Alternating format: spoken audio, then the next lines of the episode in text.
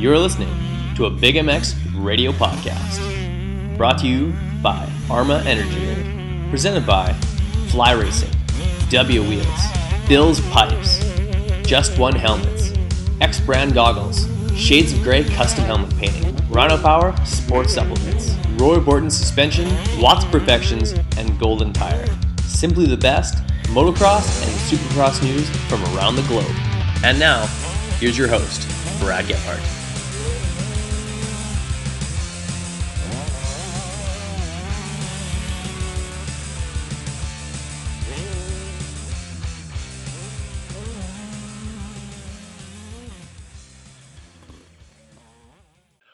Welcome to the Arma Energy Drink Big MX Radio Podcast Show, brought to you by Fly Racing, X Brand Goggles, Bill's Pipes, and Just One Helmets. I am your host, Brad Gebhardt, and with me on the line, first we got one of my very favorite motocross photographers, none other than the great Mike Sweeney. How's it going, Mike? I am well, thank you. And next, hailing from Washington, or you're from Washington, are you not? Just outside of Washington D.C. Yep. Just outside of Washington D.C. He's wrote just about every number under the book, but one of the ones that comes up to mind is the 36 machine. He's Instagram famous, almost 18,000 followers. Tony Blazer. Thank you, Brad. I appreciate that. Thanks for having me on thank you for ha- for for giving me uh, some time after work, man. You've worked all day, and now you're going to come on the Big MX Radio Podcast Show, and uh, we're going to talk Summer Series. And uh, before we get into too far into that, tell us a little bit about what you got going on on your Instagram right now. You're coming up on 18,000 followers, and uh, you got a little giveaway going on. Yep, um, I was nice enough to get hooked up by uh, Scott USA. Sent me a set of the new Hustle um, LE uh, limited edition throwback goggles, and I thought it'd be kind of cool um, to give those away to a, a, lucky follower. So right now, if you go to my Instagram, I have a post up there. You just need to um, repost it um, with the hashtag uh, Classic Blaze 18K Scott giveaway. If I remember right, I have to look it up. I think that's that's what it is. Yep, that's what it is. Yeah. And uh, just tag a friend, and then I think it's I set it up so it's the 20 second, I think, is the last day, and the 23rd, if I remember right. I don't have it in front of me. Um, it's like next Saturday is the last day, and the next Sunday we'll announce a winner and they get the uh, awesome goggles. It's really cool too. It's a really really cool set of goggles. So. Well, right on. So I, have already uh, entered it in twice. So I saw uh. Fingers crossed that I can. I'll be able to uh, get get my hands on those Scott goggles. But uh, if you end up giving it away to somebody else, I will understand. Um, boys, we're talking summer series today, and um, this is something that has kind of blindsided me. I really didn't see it coming because as I've followed followed motocross for the last uh, six months or so, uh, I've heard nothing about it. Uh, that I, I, stumbled across uh, the findings that this series is going to be going down uh, through the depths of the internet. Um, I waded through page after page after page of pornography before I stumbled across uh, promotocross.com, and uh, they so they said that there's going to be some sort of an outdoor motocross series uh, sprawling the nation, and I thought it that would be prudent for us to talk about. Um, before we get too far into that, uh, Mike, uh, what what do you know about the summer series? Oh, this summer series. Yeah, I heard this mentioned during the Supercross podcast. They uh, they mentioned some sort of summer series with motorcycles and dirt and outdoors and sunshine and stuff. Is that the one we're talking about? Yeah, it's uh, kind of more like back to the roots of the sport a little bit. Uh, I understand the, the races are a bit longer. Uh, and like you said, natural terrain, which definitely a lot of these riders are going to have a hard time with because, uh, as we know, they spend the majority of their lives in the stadiums um, pretty much uh, year round, or at least uh, throughout the winter months, the winter series. Yes, apparently this is how they spend their summer vacation away from Supercross. Yes, of course. Um, Tony, uh, what are your thoughts on all this? It seems to be a craze sweeping the nation. Um, are you happy to see that uh, the riders have found something to do during their long hiatus? You know, actually, I'm, I'm really not sure what you're talking about. I thought this was going to be a Monster Cup preview podcast because I understand that's only 157 days till that uh, hits the it's the uh, main streets of Vegas again. That's correct. Absolutely. The next meaningful motocross uh, event will be uh, the Monster Energy Cup. I was going on so much about it on Twitter. DV finally told me to shut up about it. Uh, you know, was oh. making fun. I, I don't think he was in on the joke. He thought I just lost my mind talking about Monster yeah. Cup. I think he thought you had your tinfoil hat on. Exactly.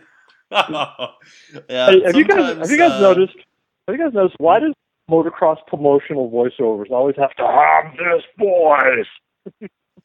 the God voice, yeah. I don't, I don't know. know. They adopted that guy ever since. Uh, um, well, Feld Motorsports owns that voice. It was originally for um, for monster trucks. They've been using that for yep. monster trucks since yep. forever. I, and um, yeah, they like uh, it's Ryan Dungey and that yeah, whole that's bit, the one. and uh, that's the one. And uh, I don't know, man. I, have never heard it used for outdoors uh, for the for the for the nationals, but um, definitely interesting.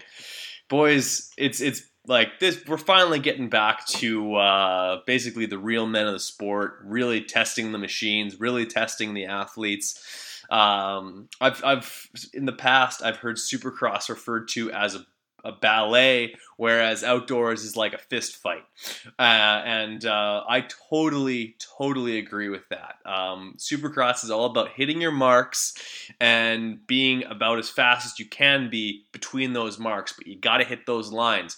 Whereas for out, outdoors, you loosen the screws a little bit, you twist the throttle just a little bit harder, and uh, it's it it actually in, in some ways i think the machine comes into it a little bit more even with the fact that uh, you got to have a bike that's uh, set up for these the tracks that change all the time. And um, yeah the the weights and imbalances uh, are, are exaggerated out there in the nationals. Tony uh, how excited are you for the uh, the outdoor nationals this year coming up? I'm, I'm super pumped. I mean, you know, the thing is, basically, I'm always excited for whatever series is coming up. You know, about three quarters of the way through Supercross, I start getting, you know, kind of burning out on that, and I'm ready for the Nationals to start. And by the time we hit uh, a place like Utah or one of the tracks I don't really care about towards the end of the season, I'm usually over that and ready for Supercross to start, which is uh, a great thing about our sport here in the U.S. is we have a little bit of both. You know, the GPs have a, you know, pretty much just motocross. They don't really have, other than a few off off season races, they don't really have another series. And um, I think we have a really nice mix here between the winter series and the summer series.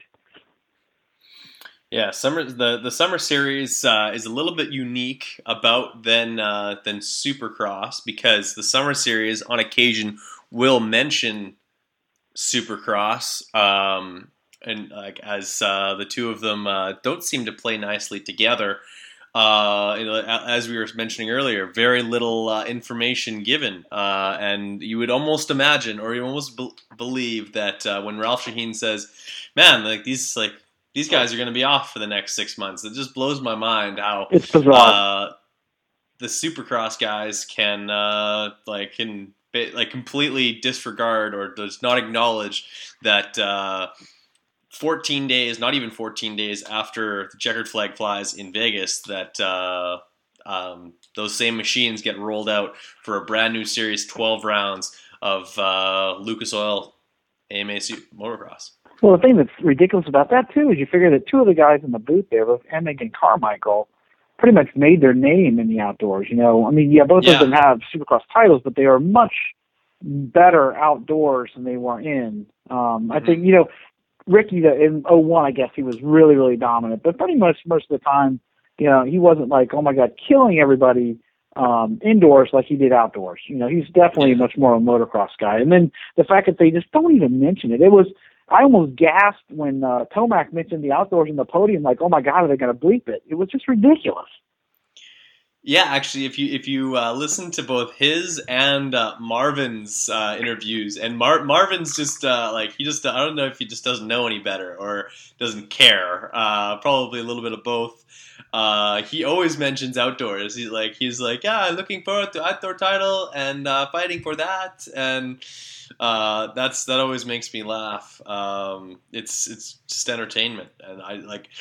At some point, I, I, I got to imagine that um, both Jeff Emig and uh, Ricky Carmichael get a little bit frustrated with that because, like you said, both those guys, their bread and butter was uh, twisting the throttle in the dust. Yeah, I, I can't imagine that they're cool with it, but I mean, again, they're just they're paid to do a job, and I'm sure Feld yep. tells them to to low key the whole outdoors thing, which is stupid. I mean, it's like the, yeah. the football player, you know, during the NFL, do they never mention the fact that there's actually a, a thing called Major League Baseball? It, and that's even much more of a separate thing than, than uh, you know, two competing football. Uh, and they're not even competing. They're not even up against each other. This is, it'd be one thing if there was two series like they were talking about, you know, 10 years ago when they were going to have the AMA series and then the Jam Sports FIM series thing. Then I would yeah. maybe understand it, but motocross and supercross, they don't, they aren't up against each other. They don't, aren't at the same time the same venues, fighting for the same fans. It's stupid. You know, it just doesn't make any sense. Unless it's a Monster versus Red Bull thing, that's the only thing I can figure because it's not like the outdoors. The the success of motocross, at least to my mind, would only further the fan base for Supercross because really motocross is much more of the grassroots thing. You know, people going a lot of people yeah. going to Supercross don't know bikes; they, they just go for the show, and I can't see how helping one series doesn't help the other. It's not like the guy's going to go, well, I'm not going to go see Supercross because I'm going to go see Red Bud four months from now. That doesn't make any sense. You know, it's just crazy. Yeah, that, that's like saying uh, that during a football broadcast, you never hear what school certain players are from, like completely not not acknowledging that there is a uh, a college football, uh, and those those guys actually basically run in conjunction with each other, except for they're on different days, but they're at the same time of the same month, uh, same time of the year, and um, exactly they have no problem mentioning each other. Uh, and of course, they, they share a lot of sponsors, as do the the outdoors and Supercross. I like if it. I don't even think it's a red. I don't even know if it's a Red Bull thing because I don't think Red Bull's a title sponsor of the Nationals. So, what do you think, Mike? You're quiet over there. I'm sitting in the corner listening to you guys. Uh, I think no, actually, I got to agree more with Tony. I think it is a Red Bull Monster thing. If it's anything, I think it might boil mm. down to that. Um, I know the Red Bull pens are really prevalent at the Nationals. Uh, there's definitely a you get the Red Bull arches everywhere. There's definitely a uh, yeah a, a big Red Bull presence at the outdoors. Uh, but like you said, you know, but they don't even it, mention the GPs. Yeah, no, it's crazy. It, it, it would definitely behoove both series to uh, watch the others grow. You know, they're both going to help each other. You know, the better each series does, the more time there's going to be for the other. So, uh, so the fact that they ignore that is kind of crazy to me. But, uh, but you know, interesting going into this year for the first time in a long time. I think I'm more excited about the 250s than the 450s. Okay. Well, uh, I, I, was gonna talk to you guys about doing uh, when when we wanted to do that. I know Tony, you were busy tomorrow, uh, and uh, Mike, you said that you and your friend Billy might be uh, available for that. So uh, yeah. we'll, we'll we'll figure that out. and if if Tony's not available, maybe we'll just get his thoughts on some sh- some 250 guys at the at the the tail end of this. Now let's jump straight into these guys, and uh, let's start with your your top three contenders. Uh, would anyone on this phone call uh, argue with me about your top three contenders, the th- top three guys that are going to separate themselves from the, from the field, the three outliers that are going to be on the high end of the results all year long is Ryan Dungey, Eli Tomac, and Ken Roczen. Any disagreement? Nope. Not Nope, not for me. I think those three guys for sure. Okay. Uh, I'll ask the two of you to put them in order, starting with Tony. Ooh, I would say I, I'm a Dungey guy. I think Ryan's gonna uh, back up his Supercross title with another outdoor title, personally. Um, so I would put him as one. Um, I would put probably. God, see, the problem with Kenny is I don't know how his ankle is. Um, if he's healthy, I would probably put Roczen at two. Um, and I probably still will. I'll, I'll put Roczen two and then Eli three. I think Eli's definitely going to be one of the fastest guys out there, but he has to show that he's, you know, going to get better starts and be a little more consistent, you know?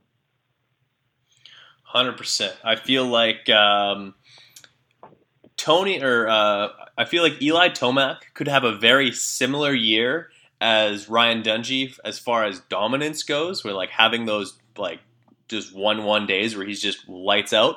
But I think he's just as more likely, uh, just as likely of that as also having those um, going one twelve on like a terrible start or like a one eight because he like ha- like has a shitty start or crashes somewhere and uh, like isn't able to move forward. Though that's where he loses his points.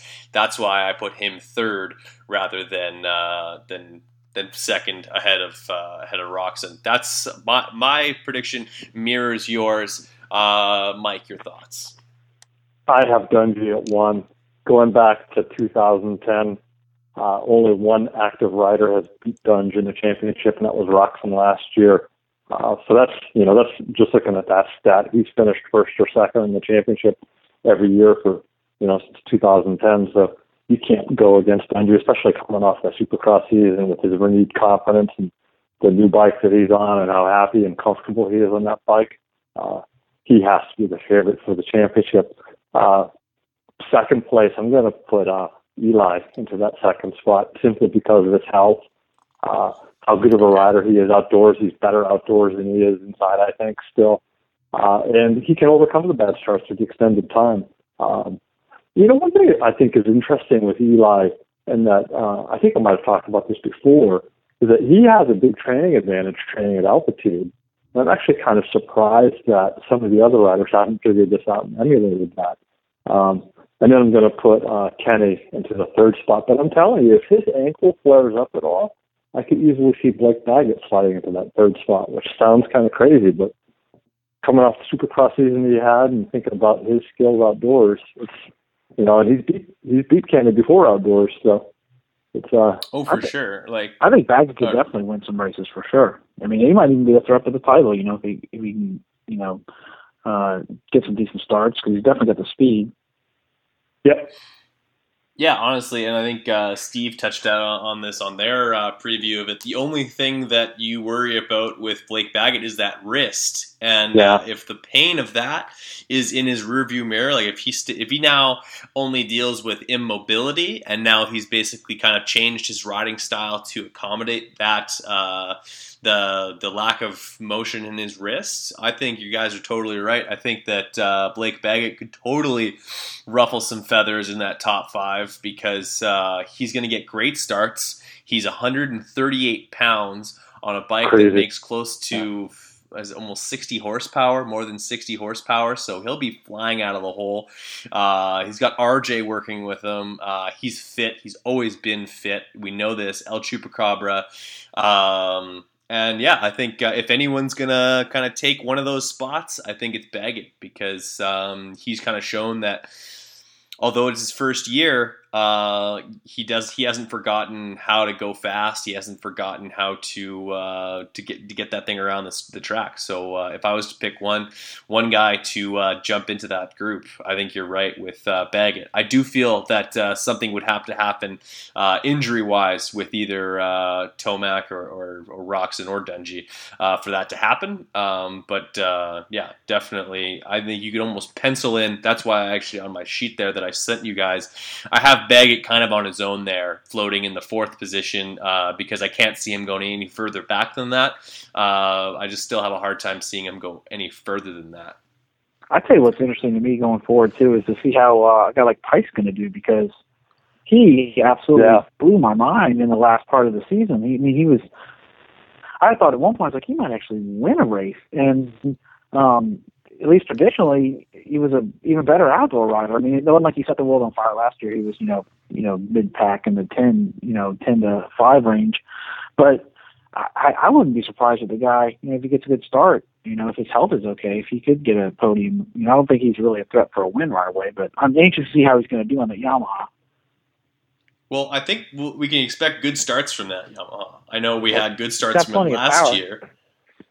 Plenty of yeah, power, no and um, I don't know. I think maybe uh, outdoors uh, calms his style a little bit, maybe like not as much as as it does other guys, but allows him to kind of uh, uh, I think he, like outdoors kind of plays into the strengths of a, of a Weston Peick. Uh, he's kind of got that go for it uh, drive through all the corners and everything like that. I think he's gonna I think he's gonna do well. I have him up in there in the uh, the Seely Barcia uh, Pourcel kind of area. And um, do you think Seely's going to be up there? Because that's interesting. Because he's never. I, I would love to see it, and he really has. I mean, been really impressive in the Supercross series, but it's not, you know, uh, been his strong suit outdoors. You know, it, it, I'd love to see it, but uh, I'd be interested to see if you think he'll, he'll be able to do like a top five. Is that what your expectation is, Brad, or do you think he's yeah, going to I be do. better? I think uh, top five. Like um, I said, like as far back as seventh, um, but and obviously he'll have worse motos than that. But yeah, I put him in that section because, and I'll tell you why. Um, he came on uh, the uh, the DMXS radio show. I believe it was not this last week, the week before, and I've never heard Cole Seely sound so confident. I've never heard Cole Seely sound like, yeah, I should be at this point. I like. I I'm, I'm up there. I'm one of the guys now, and uh, I think that uh, you, it's this game is so mental. You have to seriously believe it. And uh, when he's out there on the track and he sees the number three ahead of him, uh, I think you guys could agree with your time on a motorcycle. When you see a guy ahead of you that like, well, that's just the guy I'm supposed to be with. Even if you're at a brand new track you've never been before, uh, you seem to find a way to f- do the same speed that guy does. Uh, and uh, I think that might be uh, something that he gets to feed off of throughout this season. What are your thoughts, uh, Mike? Yeah, no, it's um, I think especially on the on the more technical tracks, I you know I can see him you know being right up there in that top five without a problem.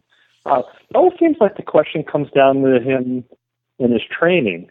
Um, you know, and not having the, the stamina or the wherewithal or what have you to go the you know 30 minutes plus two outdoors in the heat, et cetera, et cetera, et cetera. Uh, but hasn't he been training in Oklahoma with Trey and Trey Canard's trainers? Uh, I thought he was with uh, with Wardy. I think the biggest knock, and I think you could agree with me on this one, Tony, on Seely, is that he just doesn't get his nose dirty. Like um, if if if if Cole Seely was a was a running back in football, he would be a scat back. He'd be running around you. He's not running through you for nothing. Uh, he actually, if he's on a football team, he might be a punter. Uh, but um, you know what I mean? Like he's he's he's an incredible athlete. He's really good at what he does. Uh, but that yeah, balls out, just fucking go for it, bust yourself up mentality, I think, is lost with Cole Seely just a little bit. Sure, and I think at least if I'm if I was going to say what I, I, my expectation, um, I think you know what happened in uh, New Jersey would be a good barometer there. Where I, early on I thought he was going to walk away with that race, but you saw the yeah, track was nasty and gnarly and kind of you know outdoorsy as much as you're going to see on a supercross track. And you saw the guys, you know, the Dungeys or the, the Eli's or those guys kind of ate him up. And you wonder about that, where you know he's more like a Kevin Windham, where you know if he can go fast and feel comfortable, he's he's okay. But if he feels like Yeah. maybe hey, I got to push, I'm not real comfortable with this, the bike's not right, or it's too ruddy, or whatever else, I'm not so sure he's um, willing to just do like a Ricky Carmichael and say, screw it, I'm hanging off the back and I'm just going to keep my wrist locked. You know, I don't think that's really his deal. And you know, in Supercross, you know that style obviously is much more advantageous where it's about being precise like you said and it's about hitting that that rhythm section just right. Where outdoors it's sometimes you don't you don't have that luxury. You can't take the smooth line. You got to go through the rough stuff and just hang off the back and do like Villopoto or RJ or some of the the greats did where you just slam into the bumps and hold on for dear life and hope it works out. And you know it just takes a different mentality. And I'm not so sure that Seely has that but you know it'd be fun to see For sure, and uh, like that, New York was a great point. But then I'll also uh, I'll back up your your point with uh, the the uh, I guess would be the most outdoors of the of the Supercrosses, which is Daytona, which is again where he was out to an early lead and uh, he ended up going down. I believe that was the same thing. he was Yeah, that was fast there although I don't mistake, think it was though. as You know but he was Yeah. fast For sure. Didn't he just tip So, over um, in the corner or something? Oh yeah, he did tip over. He was uh, trying to battle with uh, Dungey. there, Dungey and didn't he tipped yeah he over. hit Dungey and then Yeah. kind of fell Yeah, for the lead. Yeah, he was Um, battling for the lead with Dunge. let's talk about Summer Series Moto winners. Who can win a race?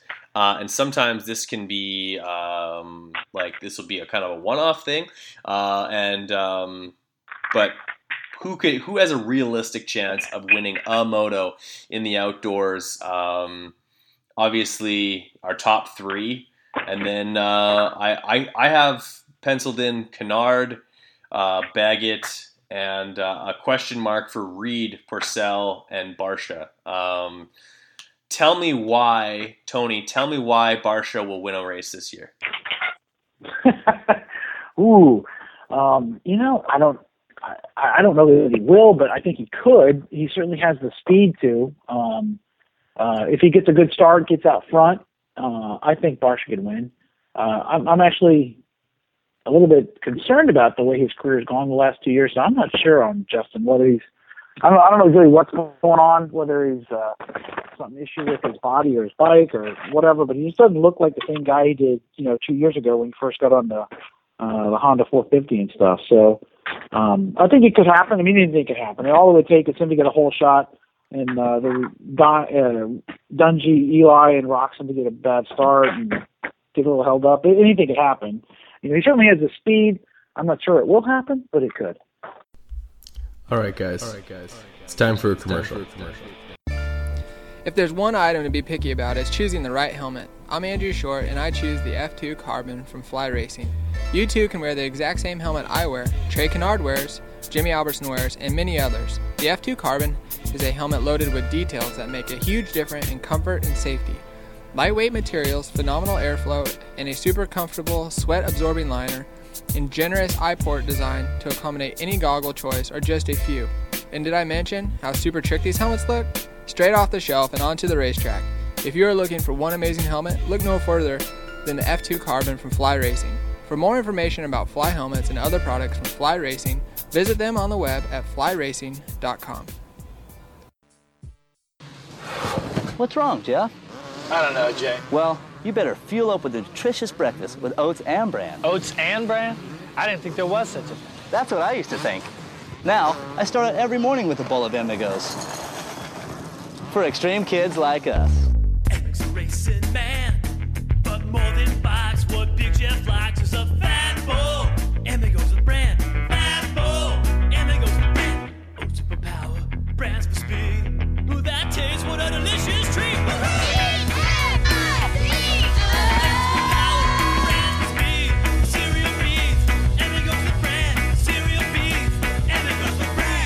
Cereal Bees Emigos. That's what I call fueling for the big ride. Hey kids, start out every morning with a fat ball. When it comes to helmets, there is just one. The helmet brand, that is. Just One Helmets is tailor made for motocross and street bike riding, and now available in North America. Who chooses Just One? Well, for starters, Tim Gajser, winner of the Italian round in MX2, David Philippaerts, Vicki Golden, Trevor Reese, as well as David Pulley. And you know what? So do I. I choose Just One helmets because they're simply the safest, lightest, and most comfortable lid available. Want to know more about Just One helmets? Check them out on the web at www.justonehelmets.com. Find out about the J12, the J32, and all of the colorways that are absolutely blow your socks off. So, guys, please head over to www.justonehelmets.com today. And go check them out. You won't be disappointed.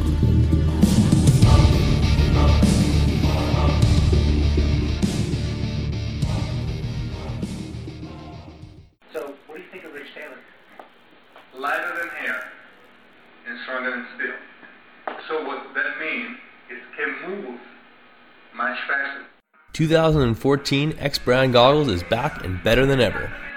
From the Scatter X, Volcano, and Phantom Goggle, X Brand has the product to make you stand out on race day. The quality of X Brand products is second to none. Great lenses, incredible frame, and a strap that doesn't wear out. Great tear offs, zip off systems, nose guard, and more. Check out xbrand.com for all of the accessories and pricing.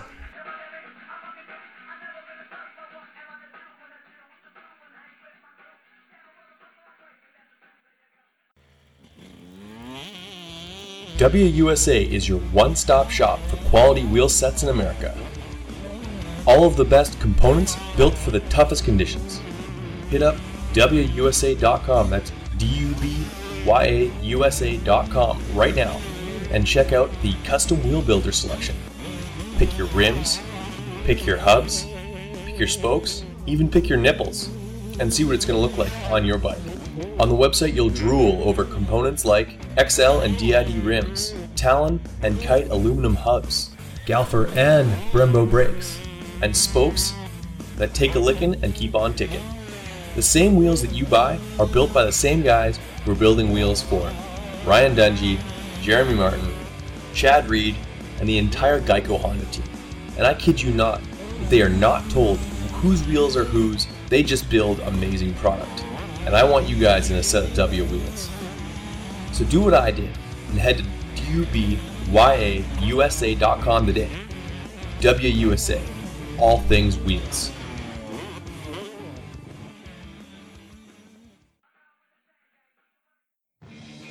What's up, guys? It's time to talk a little bit about Roy Borden Race. He's the performance specialist suspension, making a motor work, balancing a bike, or just maintenance. He's got the tools and know how to make sure that your bike is ready on race day or practice. Roy Borden has strength in years of experience and the best technology and best tools at his disposal. Whether you're getting your forks redone, seals, or a full full blown rebuild on your forks or, or shock. Call up Roy Borton today at 204 633 2722. For sure. And now, Tone or Mike, um, why won't Chad Reed win a race or win a moto this year? You know, you have to wonder with Chad. Um, it it seems like he needs to have everything perfect now. Um, a lot of like what people are alluding to with uh, Pourcel, uh, where he just needs that bike and he needs to be 100% comfortable uh, with the setup in order to, uh, you know, ride at the speed that he needs to go to win, uh, because he's not willing to hang it off the back anymore like he would. Um, so if if anything holds him back, it might be that he just doesn't get completely comfortable. Uh, it sounds like he's fighting some nagging injuries as well. Uh, you know, I'd love to see him get back to where he was, you know, just before he hit the catapult a few years back, uh, and just be that guy again. It would just make the the series so much better and so much more competitive, uh, and just more interesting too. You know, just that storyline of of Chad. You know, what was it? 09, the last time he won the championship. So. Uh, Yeah. That would be great to see. Uh, going back to Barcia for a second too. Mhm. Um, Yeah. what when do we start asking uh, if this is a make or break season for him? Because to me, if he comes out in the outdoors and falls as flat as he did in Supercross, or has another one of these series where he races a couple of races, gets hurt, and comes back for the last couple, and never gets on a rhythm, uh, you're going to start wondering what's going to happen with him as far as his career trajectory. Like Tony said, he's uh he's definitely trending down, and it's not looking good. So, I don't know, what do you guys think about that? Uh, see it happen Tony, a I'll lot let you handle that. Yeah, and unfortunately, um, I was thinking the same thing. You know, and I mentioned it during the Supercross series. It's like at what point do you start wondering if you know his 450 career is going to be a bust? Um, there's a, over the years there's been so many guys that were so fast in the 125 class, slash 250 class, and they couldn't make that tradition to the or the transition. I mean, to the big bike. And um, although he has had, you know, he has won um, on the big bike, the last couple of years has just not gone well. And I, don't know how much it's. Yes, he hurt himself, but he also just seems to be like you know out of sorts with his riding and over revving the bike everywhere. It's just like he's not comfortable. You know, it, it concerns me that he's no longer working with Stanton. Is that a matter of they didn't get along? Was you know what was going on there? Um, there's Yep. so many question marks with with his program now that I just wonder, you know, if it's you know, he's going to turn it around or not. There's you have that very narrow window where you know you have the young guys coming up and you're the hot thing, and if if you miss that that little window, we've seen it happen so many times. You know, there's always somebody coming up to take your job, and um, you know those big big buck contracts only keep coming for so long. Absolutely. You I remember- in the case of oh, sorry, go ahead. I was going to say, you remember thinking back to his 250 career, his 250 days on Geico, he was a whole shot guy. I mean, it was almost like you could check him off as having the whole shot when he was racing. And Yeah, where the starts I go. can't even. Yeah, where did that happen? What happened there? And is that confidence? Is he just simply having a confidence crisis? Um, so I, I don't know. I think it's interesting to see what happens. It'll be interesting to see what happens if he gets his confidence back. I think that's another interesting storyline to follow for this summer. I yeah, I'd be that Alpine interested to see gear. where. Yeah. Oh, don't even get me started on the Alpine Star gear. We're gonna have to see uh, many sets of that stuff up front and uh, often with uh, with Tomac. And what what surprises me with that, and Tony, like we we talked about that for half a minute here. Um, guys that ride with uh, Alpine Star gear in the GPs, their gear is not ugly. It's not. They've What is got up with that? Solid They get the colored good gear. stuff. I know. They I have don't get it. like It has to be rider like- input. It has to be. oh my It has to be like Well, then- Eli's picking that stuff out. Then Eli needs. It's all that light get- air. He's not getting enough air to his brain or something. I think Colorado. so, or his girlfriend's picking his gear for him, or something. His little sister, maybe. I don't think it's his girlfriend. Yeah, maybe that's Ooh. just over the Ow! top. Ow! Although I just saw uh, ad for Barcia's new signature boot. I thought that looked pretty sweet. I, I I think there's someone on the that phone call that would disagree with you. I, they aren't that bad. like? I enjoy poking fun. They're, they're okay. I mean, they're they're no worse than you know anything else. They're certainly no uh, less crazy than those uh, like pink LE Fox boots that go with the awesome retro gear. Um, well, they, they go with that wet retro gear and that retro gear only. Exactly. You Yeah. you pretty much got to run that set and nothing else. Which you better be pretty rich if you can spare two hundred fifty dollars for a pair of boots or whatever they cost, and uh, just to run Yeah, with one set of gear. Matchy. Yeah, and then buy five sets of that uh, that limited edition uh, retro Fox gear to uh, to to match that. Um, I, there's a couple of guys that have it locally, and uh, like the first thing that I thought of when I saw those boots, uh, I thought of, okay, those look great when they're clean. I guarantee they look shitty once they've gotten a few rides on them. Yeah. No, Yeah. I'm sure. Hey, it, Like It's you get a moto- bunch of dirt moto ground for into the plastic, and no. What'd you say, Yeah. Mike? it's it's motocross for animals. if you guys remember, exactly. if you guys remember that I did- you just Yeah, for sure. you just find the matching tags. Yeah, no kidding. Uh, blows my mind. Um, regardless of how it shakes down, I think that Cole Seely will continue to be the best dressed of 2015. Would you guys agree? I yeah, he looks stuff. I good, think man. they look great. That TLD stuff Yeah. good. They just they just launched a new line that looks really good too. It's got like skulls and crossbones on it. Oh, okay. So they're doing the pirate look. Yeah. No, it's uh, like a, it's not pirate. It's more like a retro '80s punk type of thing. Okay, so if if Barcia is to continue on his route of not being a top contender, and uh, I'm just going to use this one particular rider as kind of a just an example. If he becomes a Brock Tickle Wil Hahn, is that okay? Like not is with the people that are paying him to become be uh, Ken Roczen or? Ryan Dungey. Yeah, I just like because he was supposed to be that.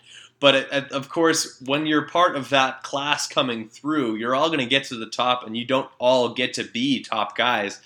Um, is that kind of like if if that's in his future? Um, like, is that okay for for Justin Barcia to to to do that? And like, is the and and if so, uh, how did he get there? Is it just a it's is it a is a result of never looking in the mirror and always blaming the bike, the a, a nagging injury, what what have you, a trainer. I would equate, you know, although they're completely dissimilar people, but I would equate, you know, the way Justin's career's gone so far to like a guy like a Damon Huffman who was, you know, super fast on the 125s and, you know, the next big thing and all this stuff. And then when he went to the 250s, uh, he had some early success in his rookie year, almost beat Jeremy. And then, you know, a couple of injuries later, and he just wasn't willing to hang it out to that level. And it just kind of, but he had a long career. It doesn't mean Damon Huffman was in any way a failure. I mean, if if Barsh ends up with two or three career wins and a you know a ten year career, I still think that's a success. I mean, the problem is though, in the the minds of fans and you know media critics and stuff they they had him picked as the next big thing you know a guy to come up and and challenge you know an rv or whoever the the guy was and i'm not so sure he's going to turn out to be that guy you know but to answer your question i i don't think that's bad i mean i don't think justin would have anything to he certainly made plenty of money he's got plenty of sports cars and um had a good time in the sport and if he has a 10 year career where maybe he never wins a title and on a big bike i don't think that's necessarily anything to hang your head down about For sure. Now uh, let's talk about those next tier guys, and we can t- paint them with a large brush and kind of talk about them collectively. I'm talking about uh, your Brock Tickles of the world, your Wil Hahns of the world, your uh, Anderson, Grant, uh, Nicoletti. I throw him in there as well as Brayton, and I put Brayton at the end of that uh, that list because that's I think where he ends up. Um, like what do you guys think about that group of guys? How do they really sort out? Um, if you want me to re- repeat the list again, like where, what, what, in what order would you put them? Tickle, Hahn, Anderson, Grant, Nicoletti, uh, Brayton. I'll start with Mike. I would put Grant at the top of that list for sure, especially coming off of uh, the way he finished Supercross, and he just seems comfortable and uh, in a good spot. It kind of like uh, kind of like Dunge as far as like it just seems like a lot of his personal life stuff is in a good place, and uh, happy with the team, happy with being with Chad. Uh, his training seems to be good. Uh, you know how he is. He's definitely one of those dudes that any given day can go out and beat anybody in the world. Um, so, uh, you know, I'm in, I'm real interested to see how Wilbur does. I'm hoping he comes out and just kind of, you know, put some good motos together and gets consistent, kind of gains some speed throughout the summer uh, as his confidence grows. Um, another great feel good story, and just another good story to follow is, uh, you know, he's been so bit by the bad luck bug over the last two seasons. So, um, Brayton coming off some more injuries. Um, we'll see. I mean, he's definitely a top ten guy. Um, you know, whether it's going to be closer His to a number five says six. so. Yeah, his number says so. But whether he's closer to a five six or a you know a nine ten is anybody's guess at this point. Um, and I I think that Tickle will be you know consistently in that kind of a seven eight area. Um, it's funny. It's just like there's eight nine guys in the 450 class that seem like they're going to be kind of in that same five through ten area that are going to be fighting. Yeah, think I have 14 guys that could be top 10 guys or top top. Yeah, Yeah. 14 guys that could be top 10. Yeah, so it seems like there's going to be some great like mid-pack battles this year, as well as some great battles for the front, hopefully. So, uh, in that light, I think it could be a, a really good season. Um, and to me, I think Pike. I'm looking forward to seeing where his stamina is at outdoors. Uh, it should be good, but you know he had a whole bunch of little injuries too, and who knows where he's at with his knee. Um, you know, I don't know that he ever got that fixed. I definitely didn't hear anything if he did. So um, it's going to be interesting. Uh, they don't uh, they don't do surgery on an MCL. Uh, they put you in a 30, 30 degree uh, locked brace, which I'm sure he was he was working with that at home, and uh, Yep, yeah, he was yep. doing a little bit on, on weekends. So I'm not too sure. I think he should be all right though. He does seem to take a few diggers in the last couple of weeks though. That uh, especially that one at New York that uh, Oh yeah, nasty, that's brutal. That was brutal. He, he looked like he was in so much pain when he finished the race. He came off the track and went past me, and you could just see that he was just like gritting his teeth and just hurting, but uh, just working through. it. But anyways, getting back to these guys, I, you know, what are we talking about? Like eight guys that can easily fill like three, four spots. Um, so Basically, yeah. it's going to be good, man. Full on wolf pack battling for those, uh, battling for those cookies. I'm kidding. Uh, uh, Tony, uh, what are your thoughts on these guys? Um, they're they won't get talked about a ton on the broadcast because they'll they'll be probably about a minute off the pace by the time you get back to the 7, 8, 9, 10, 11 range. Uh, sometimes they even go down uh, they they go down a lap. Um, where do they shake down in your opinion? Uh, who's the best of the rest or the best of that kind of 7 to 10 tier? Um, if I was to say the guy I think it'd probably be the next um, best guy. Actually, I- I'm expecting Jason Anderson to probably be in there. I don't know that. Yeah, know, I, I would say I don't expect him to be a threat for the title, obviously, but I do think um, he could be up front a good bit. You know, certainly in that uh, fighting for a podium spot. It would not surprise me you know, in, in any race if he got on the top three. So I would put him right there, just below the top top three guys. Um, I said the same thing about Supercross, and that didn't really work out. But I still think he has the raw speed to make it happen. Um, I would say that uh, somebody like Grant, uh, just like Mike said, on any given day, I mean, look how he came out and won a moto at Glen Helen. You know, it could happen. You know, the guy Only only one year ago. I know it, it, it blew my mind then, and if he did it again, I'd still be shocked. But you can't count him out. I mean, from the the first time he set his foot on a pro track and went out and led most of Hangtown, you know, it's like the kid has got blazing speed if he feels, you know, feels the mojo. But problem is, you know, obviously most of the time he's there's something going on where he doesn't feel comfortable. But um, he he had a really solid Supercross season, way better than I expected him to do. Um, and I, I, he seems to be real comfortable on the two-two bike. So I'm, I'm hoping that he will be, you know, at least fighting for top five. I think that would be good. And like I said, if he gets a wild hair, he can certainly pull off a win. Um, I don't expect a lot out of Wil Hahn. He's never been a great guy outdoors, even on the 250s. You know, he'd get a whole shot and fade back 10. But um, I'm kind of surprised that Kawasaki's not, you know, replacing the whole Millsaps situation with somebody else. But uh, with Wilbur, I I think he'd be happy with a top 10. I think that's probably, um, I would probably put him below a Brayton in terms of the way he'd finish, um, probably below a Tickle. Um, certainly, uh, any of those guys could get in the top 10 in any kind of a, a race, but I would say, um, I would be surprised if uh, they were fighting for a podium. I think that would be a shock. Um, I, one guy we didn't talk about was, you know, Pourcel. Who knows Yeah. what he's going to do? Um, he could certainly have the speed to get a podium, but I think it's more likely he gets out front and leads for three or four laps and then fades back to sixth or something. I, I just don't know that he, from what you hear, he hasn't been putting in quite the effort to um, get ready for this.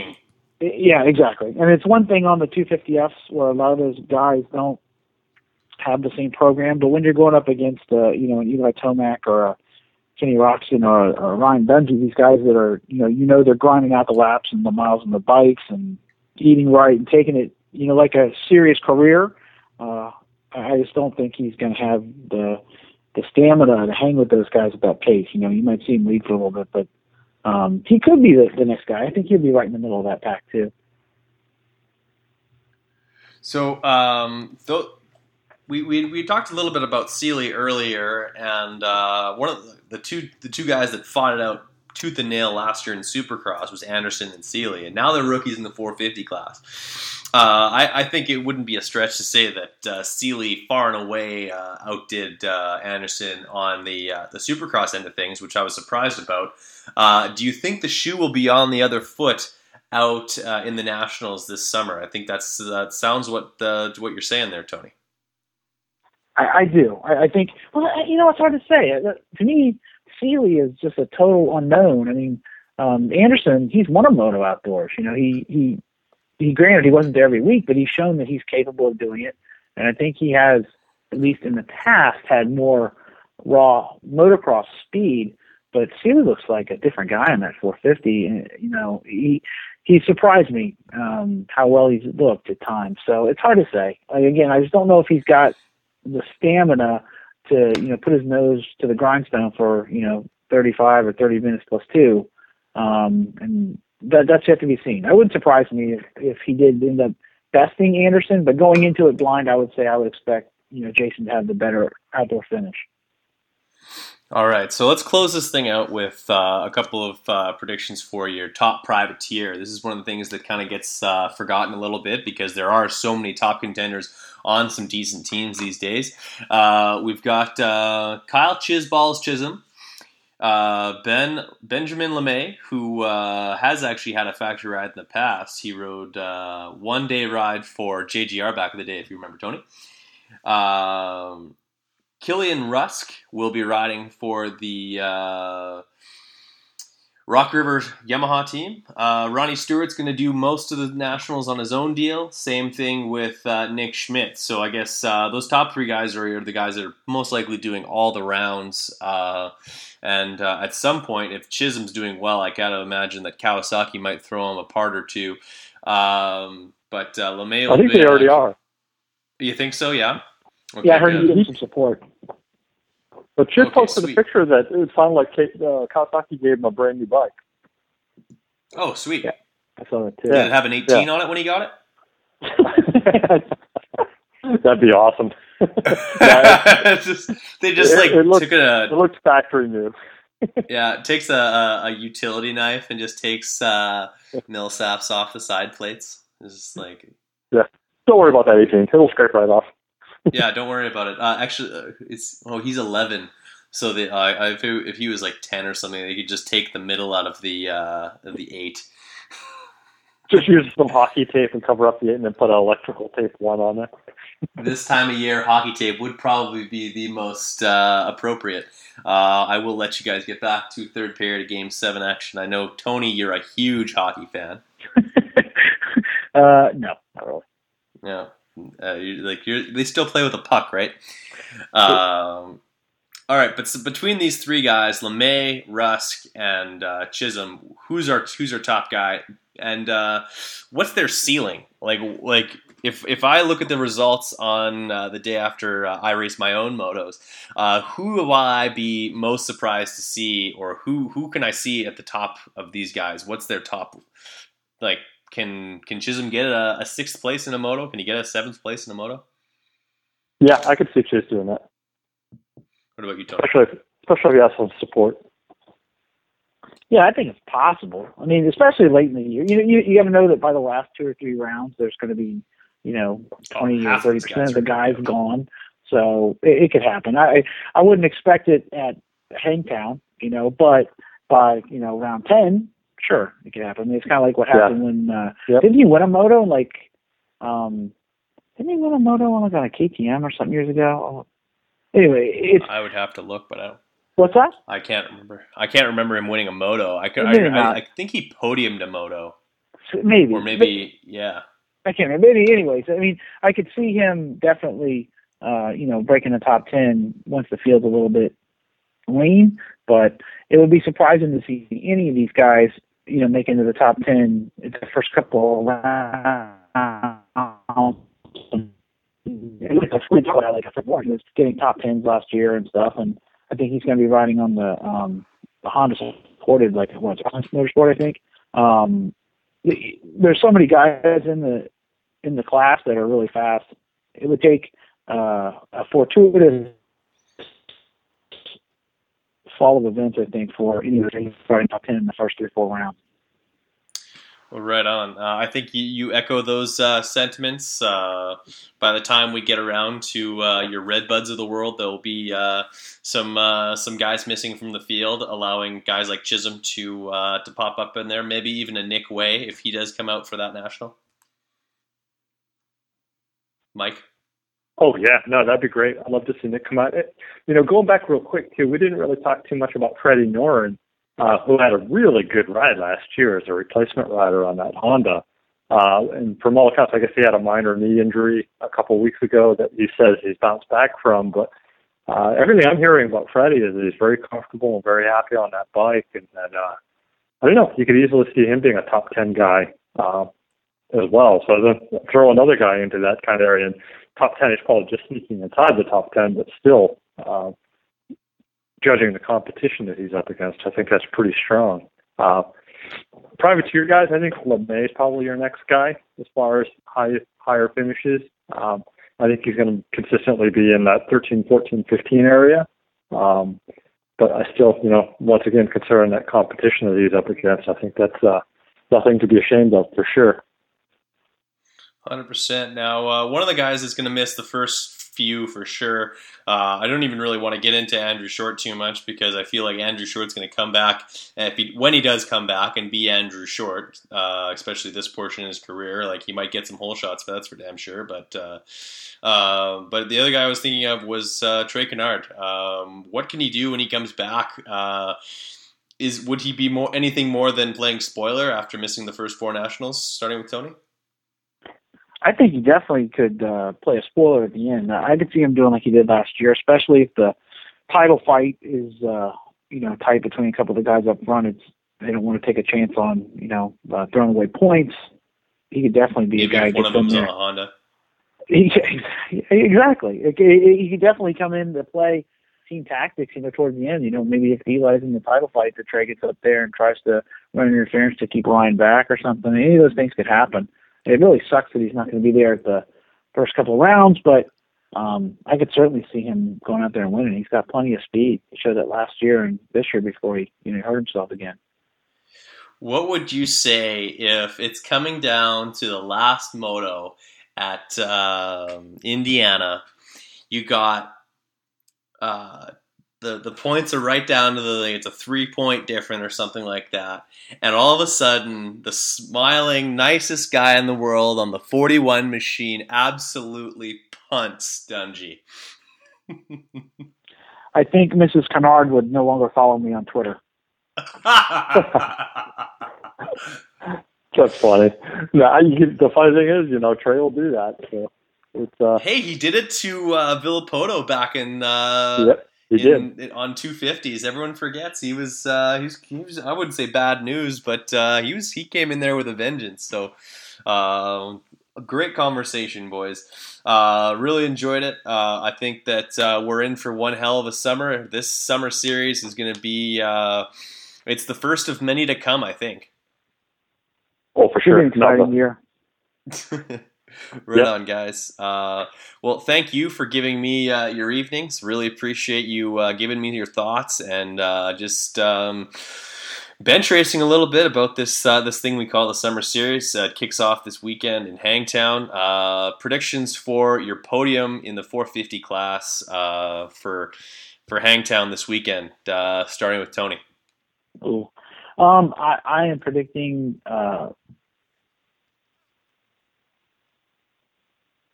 my boy Dungey to win.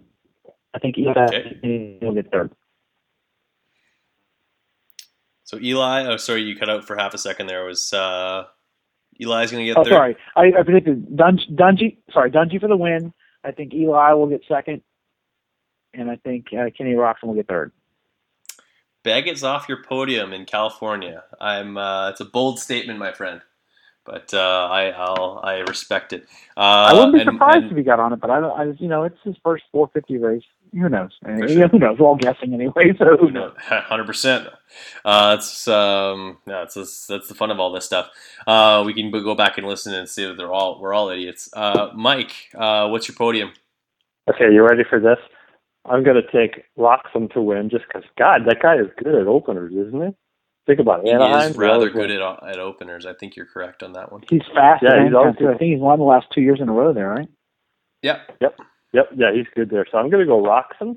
Uh, then I'm going to just for the fun of it, I'm going to go Baggett in second and Dungey in third. Mr. Consistent always starts slow and finishes fast.